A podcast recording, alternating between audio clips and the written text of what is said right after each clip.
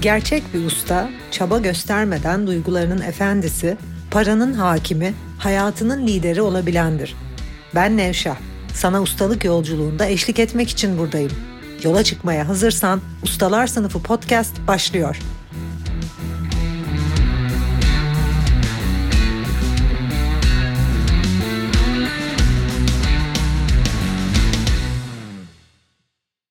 Ustalar Sınıfı podcast'inden herkese merhaba. Evet geçen hafta şiddeti konuştuk, öfkeyi konuştuk, şiddet öfkenin hakikatini konuştuk. Sizlerden o kadar güzel yorumlar aldık, o kadar güzel mailler aldık ki bu konuyu biraz daha konuşmaya devam edeceğiz. Şimdi Ustalar Sınıfı kitabımda da olan Francis Fukuyama'nın Financial Review Eylül 2014 e, yayınından bir bölüm okumak istiyorum. Mutlaka kitabı okuyanlar okumuştur ama bir de benim sesimden dinleyin bakalım yorumlayarak bir bu bilgilerin üzerinden geçeceğim. Konu şiddet. Şiddet özellikle modern devletlerin oluşumu konusunda siyasi gelişim sürecinin önemli bir parçasıdır. İnsanlar işbirliği için rekabet ederler ve rekabet için işbirliğinde bulunurlar. Şimdi burada araya gireceğim.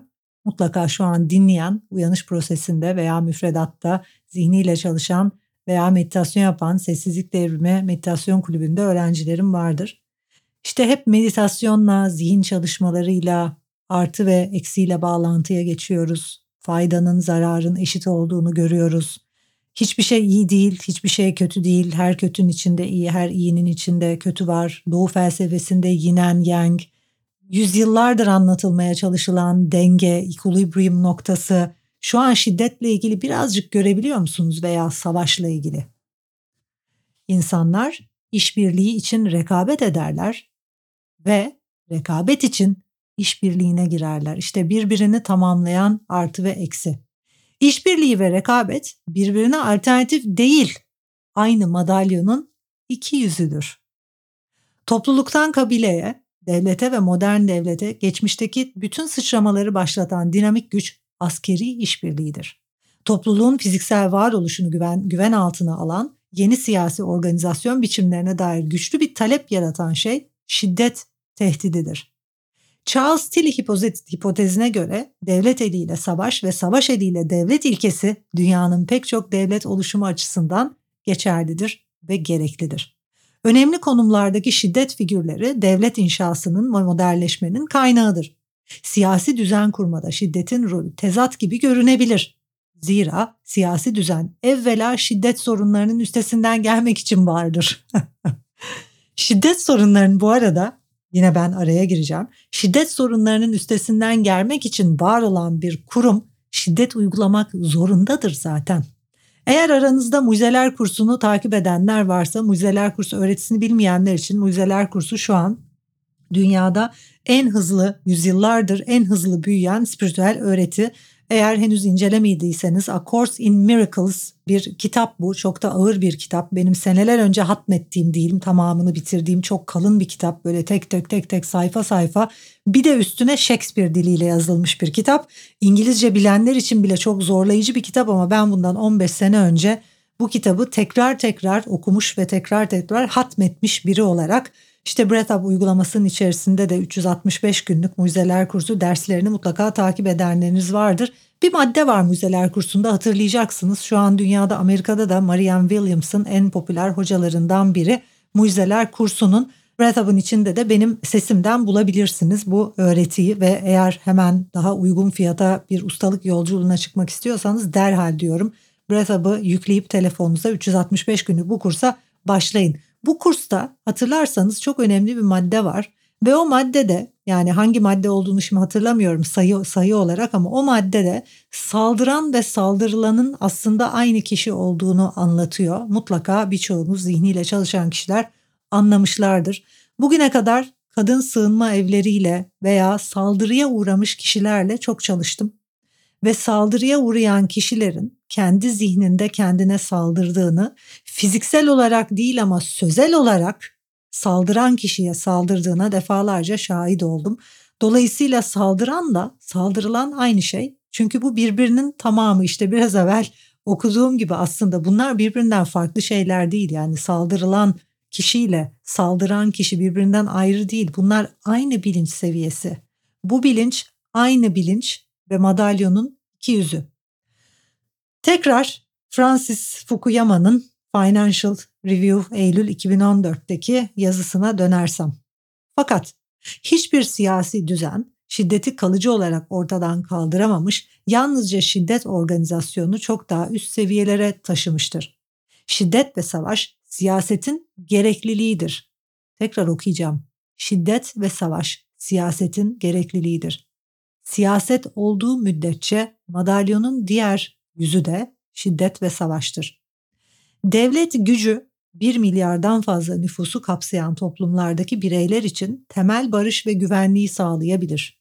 Devletin öncelikle görevi ülkesindeki insanların barış ve güvenliğini sağlamaktır.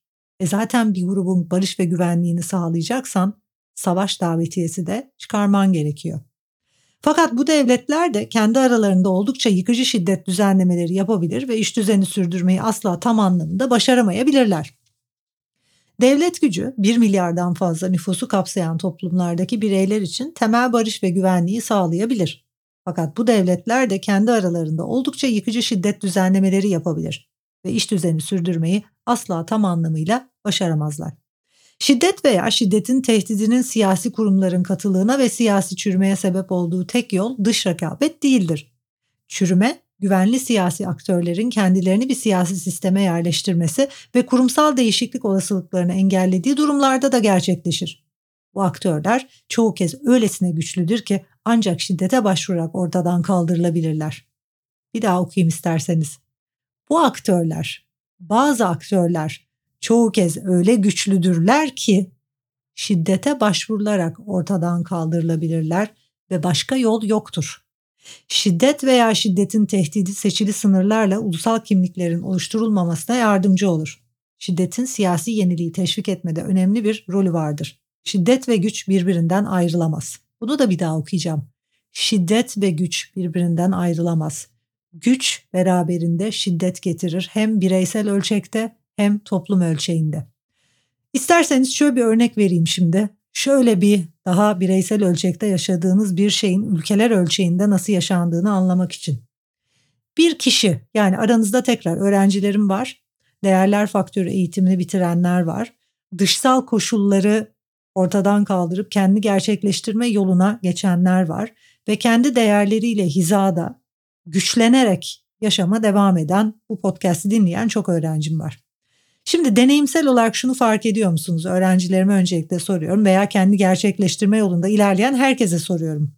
Sen kendin olma yolunda ilerledikçe dışsal otoritelere hayır deyip içsel otoritenle yaşamaya devam ettikçe herhalde nasıl güçlendiğinin, sınırlarının nasıl belirginleştiğinin farkındasın. Ve sen kendini gerçekleştirme yolunda ne kadar ilerlediysen, yani ne kadar güçlü bir kişi, bir lider, hakikaten toplumda bir güç olduysan, zaten de o güç aynı zamanda yönetici bilinç ve yönetici bilincin gücü, kendi yönetme gücü, kendi yaşamını yönetme gücü bir kişi yönetici bilinçte ilerledikçe yaşamda ustalaştıkça, kendi gerçekleştirdikçe ve yönetim kabiliyeti büyüdükçe öyle bir güce dönüşüyor ki yani yaşamının hükümdarı sensin ve zaten öyle olmanı istiyorum yoksa bu yayınları yapmam. Sen yaşamının hükümdarı oldukça, kendi yaşamını yönettikçe bu sefer ona ters düşen herkes etrafında alev alev yanmaya mecbur. Bireysel ölçekte kişi güçlendikçe onunla aynı fikirde olmayanları elinin tersiyle nasıl ittiğini, kendi yolunda yürürken ona engel olmaya çalışanları nasıl bir tekme atıp devirdiğini veya fiziksel olarak söylemiyorum yani hani genel davranışlarla ve attığı adımlarla bir kişi güçlendikçe nasıl önüne çıkanlara karşı o güç sebebiyle uyguladığı şiddetin de büyüdüğü ve hadsizliğe çok büyük bir cevabın geldiğini de biliyorsunuz. Dolayısıyla bireysel ölçekte güç şiddetten bağımsız değil. Eğer sen güçlenmek istiyorsan, ustalık yoluna gireceksen çok sert, gerçekten çok sert, böyle en keskin kılıçtan keskin bir tarafın olacağı, kendi yolunda ilerleme yolunda ilerlerken aynen böyle çizgi filmlerden falan hatırlayacaksınız. Önünüze çıkan dalları, kuru yaprakları, kuru ağaçları falan çıkarıp böyle kılıcınla kesip ortadan kaldırdığın bir yola giriyorsun. Yani bir kişi kendi gerçekleştirme yolculuğuna çıkıp hem acayip güçlenip hem ustalaşıp hem diğer taraftan sadece nazik, sadece kibar, sadece tatlı falan olamaz ki böyle bir şey yok yani. Hani sadece bir kişi hem hedeflerine ulaşmaya yolunda devam edecek, hem tüp hedeflerine ulaşacak, hem güçlü olacak, hem sert olmayacak. Ne yazık ki bu ikisi böyle olmuyor. Gücün beraberinde şiddet de geliyor. Bir kişi ne kadar güçlenirse ona ters davranışlar içinde olanlara o kadar şiddetli cevap veriyor ki bunu kendi adıma yaşamını o güç noktasından yaşayan en azından yaşamının her seviyesini yönetebilen bir kişi olarak kendi değerlerimin tersi bir kişi karşıma çıktığında benim bulunduğum bir platformda benim sahibi olduğum ve benim o örnek veriyorum bir eventimde bir toplantıda bir şeyde haddini bilmediğinde çok ciddi sözel ve işte belki bakışlarımla bunu öğrencilerim daha bilir ama çok sert bir ifade ve şiddetle karşılaşabilir. İşte zaten şiddet güçlü olanın doğal bir durumu olduğu için toplulukta da baktığımız zaman aslında ülkelerde kendi güçlerinin ispatı için kullanılan bir durum ve gücün ispatında yani eğer karşı taraf işte daha çok yakın zamanda deneyimlemeye başladığımız Rusya ve Ukrayna durumu var. Objektif bir şekilde olaya baktığımız zaman çok küçük ve gücü olmayan bir piyon diyeyim. Satrançtan düşünün bunu. Çok güçsüz bir piyon işte çok güçlü bir şaha karşı böyle bir ayaklanıyor falan bir triplere giriyor ve en sonunda Rusya'da bir güç gösterisi olarak şiddet uyguluyor. Şimdi baktığınız zaman kabahat Rusya'da mı Ukrayna'da mı veya bir kabahat var mı? Hayır yok aslında sadece güçlü olan bir taraf var. Ondan daha güçsüz olan bir taraf var. O güçsüz olan tarafın haddini bilmeyip bir şeyler yapması ve güçlü olan tarafın da ona haddini bildirmesi var. Bu dünyada yüzyıllardır devam ediyor. Ve bu iki taraf için de geçerli. Yani insanların haddini bilmediği bireysel ölçekte güçsüz olanın farkındalığı düşük olduğu için genelde bireysel ölçekten söz ediyorum. Ego bilincine düşen, alt bilinci düşen kişilerin farkındalığı düşük olduğu için gücü tanımayıp hadsizleştiği, güçlü olanın da zekasıyla çok iyi o kişiye haddini bildirdiği durumlarla karşılaşmışsınızdır.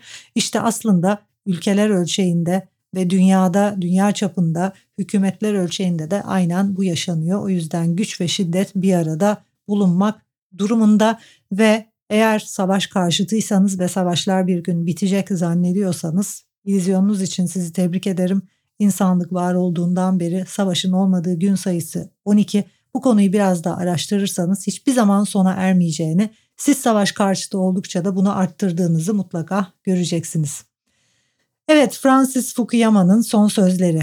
Geçmiş deneyimlerden ders almak ve başka modelleri toplumlarımıza uyarlamak katı şiddete bir alternatif olabilir. Yani eğer şiddet olsun istemiyorsak toplumu bilinçlendirme, daha fazla insanların farkındalığını arttırma üzerine çalışmalıyız ki hakiki güçle güçsüz olan aynen hayvanlar alemindeki gibi herkes yerini bilsin ve böyle durumlara gerek kalmasın. Evet, beni bugün de dinlediğin için teşekkür ederim. Bir sonraki bölümde görüşmek üzere.